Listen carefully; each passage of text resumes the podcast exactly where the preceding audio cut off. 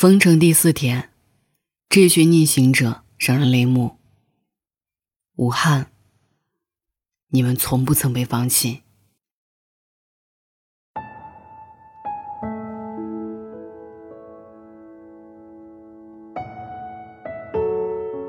今年的春节注定与往年不一样。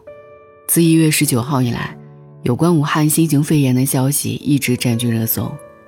截至二零二零年一月二十六号的早上十点钟，累计报告确诊病例一千九百七十五例，现有重症病例三百二十四例，累计死亡的病例五十六例，累计治愈出院的病例四十九例，现有疑似病例两千六百八十四例。死亡的人数中还有湖北一位三十六岁的患者，也是目前最年轻的死亡案例。疫情来势汹汹，武汉官方在短短几个小时内接连出招应对。首先，一月二十二号晚间，武汉市政府发布通告，要求全市在公共场合佩戴口罩，不听劝阻构成犯罪的，依法追究刑事责任。其次，一月二十三号凌晨两点，武汉宣布封城，自一月二十三号上午十点起，全城全市城市公交、地铁、轮渡、长途客车暂停运营。无特殊原因，市民不要离开武汉。机场、火车站、离汉通道暂时关闭，恢复时间另行通知。消息一出，全网沸腾。这意味着，从现在起，如果不听劝阻、未佩戴口罩，造成病毒感染，或恶意逃离武汉，造成病毒传播的，将可能被追究刑事责任，并有法可依。目前已经有包括浙江、广东、湖南、湖北、北京、上海等十余个省和直辖市启动了重大突发公共卫生事件一级响应。武汉，这座长江边上美丽现代而又古老的城市，已经到了最危险的时候。这是一场没有硝烟的残酷战争，更是一场对人的心理和意志的终极考验。疫情面前，人人自危，武汉。已经成了恐惧的代名词。现在能不去武汉就别去，武汉人能不出来就别出来。一月二十一号，距离春节还有三天，钟南山院士的这句话在各大社交平台刷屏。可是，仅一月二十二号当天，武汉向输送的铁路客运量就有二十九点九六万人，而这只是铁路的数据，不包括飞机与汽车。疫情猛于虎，可有时候比疫情更可怕的是人性。有人明知武汉肺炎严重不敢出门，却要带着孩子去三亚避风头；有的人一边逃离武汉，一边炫耀自己是一具极端出逃人员，邀约朋友出去蹦迪。当网友质问怎么好意思把病毒带给家人，还大言不惭地怼：“老子浑身都是病毒，我们武汉人心情不好。”就喜欢把病毒带给你们。有人已经在发烧的情况下吃下退烧药降温逃离，去上海迪士尼乐园玩。甚至还有人为了躲过机场的体温检测，在低烧且伴有咳嗽的情况下吃下退烧药强制降温，飞到了国外，并为此沾沾自喜。有网友发微博称，襄阳市一个高中生朝电梯按键吐唾沫。经查证后，确实存在此事。虽然家长带孩子去医院检查，确诊不患有新型肺炎，但这个孩子缺乏素质的举动却引起了没必要的恐慌。哪怕是在确定封城消息后，仍然有很多人绞尽脑汁钻空子逃离武汉。一些拼车司机发国难财，称现在是非常时期，高速关闭了，只能走小道，于是涨价十倍。抄小路带乘客离开武汉。据目击者称，在某机场内，有一对父母带着两个孩子坐飞机，由于其中一个孩子已经发烧，工作人员告知其不能登机。令人无法相信的是，这对父母在大闹登机口无果后，竟然真的上了飞机，把两个孩子留在了机场。一边是被延误的整个航班的乘客，一边是为弃之不顾的孩子。这究竟是自私，还是无知？武汉有一千多万人口，作为九省通衢之地，它是连东西通南北的交通要道，每天进出的人流巨大，加上现在是春节，面对春运这一场人口规模最大的迁徙，疫情的防控更是难上加难。据专家解释，目前看，武汉肺炎病毒的潜伏期最长可达两周，表现可能为低热或者不发热，具体的传播路径尚未完全掌握，其中包括接触传播和飞沫传播。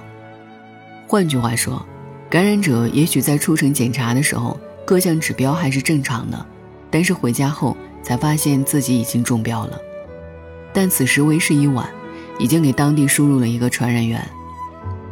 还记得十七年前那场举国抗击的 SARS 非典疫情吗？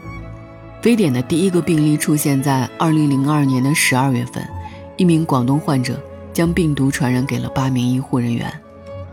二零零三年四月上旬，北京一个大学教授感染后，造成北医三院的部分医护人员感染，随后他的妻子、儿子、儿媳、孙子、女儿、女婿、外孙等六人先后发烧入院。该教授儿子工作的集团六位员工相继病倒，而教授居住的小区一栋楼中有十几例被确诊，连小区的电梯工也没能幸免。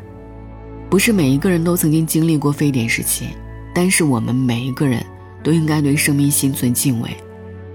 十七年前挺过了非典，并不意味着今天就可以忘记该有的防范。武汉正处于水深火热之中，那些逃离武汉的人。并非都是武汉人。武汉封城后，昔日繁华的街道冷冷清清，地铁空空荡荡，大家前往超市囤积食物和生活日用品，安心在家待着。还有那些掐断了任何可能性主动留在武汉的人，哪怕一个人孤零零的过年，哪怕还不会做饭，哪怕妈妈伤心哭泣，哪怕自己其实一个人也很害怕。所以。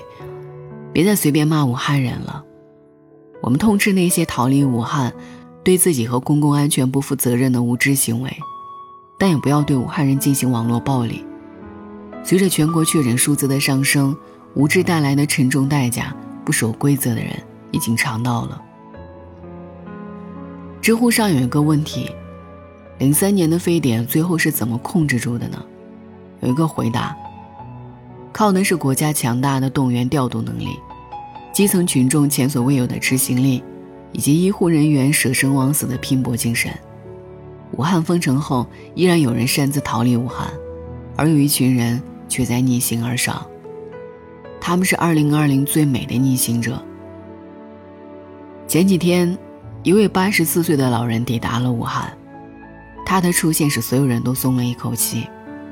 他就是钟南山。呼吸病学专家，2003年抗击非典的第一功臣，是他告诉我们，武汉新肺炎确实会传染，能不去武汉就不要去。但随后他自己就披甲上阵，坐上了去武汉的高铁。一位从医二十五年的主任医师，主动申请参与第一线治疗，申请书上那一句“不计报酬，无论生死”，令人动容。本已踏上返乡旅程的年轻医生，因为担心有孩子的同事上一线有负担，毅然折返。我没成家，也没照料孩子的负担，大家都在战斗，只有在战场上，我才能安心过好年。除了他，还有他们，我愿意，我报名，我带头。在一个名为 “ICU 护理第七团队”的群里，医护工作人员随时待命。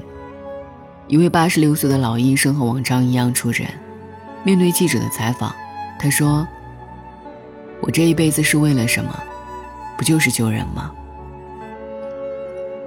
大年三十除夕夜，当家家户户在吃团圆饭、看春晚时，他们的年夜饭是方便面。吃着吃着，心态就崩了。的确，他们快撑不住了。武汉各大医院求助的信息刷遍了全网。他们急需物资，多少次垂头痛哭，涌上心头的无助和绝望。不知道这一场抗疫还要多久才结束。无论是在发热门诊坐诊的他们，还是冲在隔离治疗最前线的他们，连续十二个小时的密封，人汗滴落下，人睫毛成霜，不顾生死，战斗在抗击新型肺炎疫情的第一线。摘下厚厚的防护服，摘下手套，手已发皱。没有人不怕累，不怕死，只是面对疫情，他们不约而同选择了坚守和奉献，成为一名逆行者，为我们负重前行。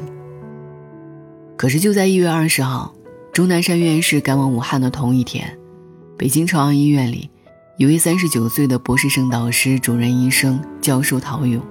就在一起暴力伤医事件中，倒在了血泊之中。一边是优秀医生被砍杀，一边是新型肺炎在咆哮。他们尚未来得及悲痛，便又奋不顾身地冲向战场。大年初一，六十二岁的医生梁武东因新冠肺炎不幸去世。正如作家李月亮说：“这世上缺回天的妙手，更缺无畏的人心。”他们，是名副其实的天使，是灾难中崛起的英雄。武汉市中心的护士长唐莎在朋友圈发了一段话：“哪有什么白衣天使，不过是一群孩子换了一身衣服，学着前辈的样子，治病救人和自身强人罢了。他们，值得我们敬仰，也需要我们的保护。”昨天有一个朋友圈感动了很多人。一个做批发生意的商家，在市场上的口罩早已供不应求的情况下，自己跑遍了许多工厂，并召集员工回来加班，把库存的两百万个 N95 口罩以零点五元一个的价格全部发往武汉。这个人美心善的小仙女，虽然没有赚到一分钱，却很有可能挽救了无数人。还有许多口罩供货商发现疫情紧急。春节期间依然在赶制口罩。为了帮助医护人员，武汉八十五所酒店自发组织武汉医护酒店支援群，为医护人员免费提供住宿。如果疫情有奇迹，那一定是我们所有人的众志成城不放弃。现在，全国上下都在全力救助武汉，希望武汉的同胞们知道，你们并没有被放弃。中央财政拨款十亿。参照北京小汤山医院模式，选址蔡甸知音湖武汉职工疗养院，将建立火神山医院，专门救治肺炎患者。我们在过年，他们在过关。来自全国各地医院的白衣天使们出发了，海军空三军军医集结，奔赴武汉。若有战，招必至，战必胜。穿上制服。他们就是听命国家召唤的战士，从温暖的家中离去。来自四面八方的支援，我们相信这一场抗疫之战的结局一定会越来越光明。也许我们不能像医护人员那样冲在抗击疫情的第一线，但是我们的一个小小举动，或许就能为疫情的防控献上自己的微薄之力，比如不传谣、不信谣。尽量减少出门的次数，不要去人流大的地方，时刻记住戴好口罩、勤洗手、不熬夜，增强免疫力。在朋友圈里看到一句话：“今年春节最好的祝福，不是万家团聚，而是各自安好。”一九九八年迎战特大洪水，二零零三年抗击非典。武汉一座勇于面对困难、不断战胜困难的城市。愿天佑武汉，愿我们每一个人都能安好，一起为武汉加油，为中国加油。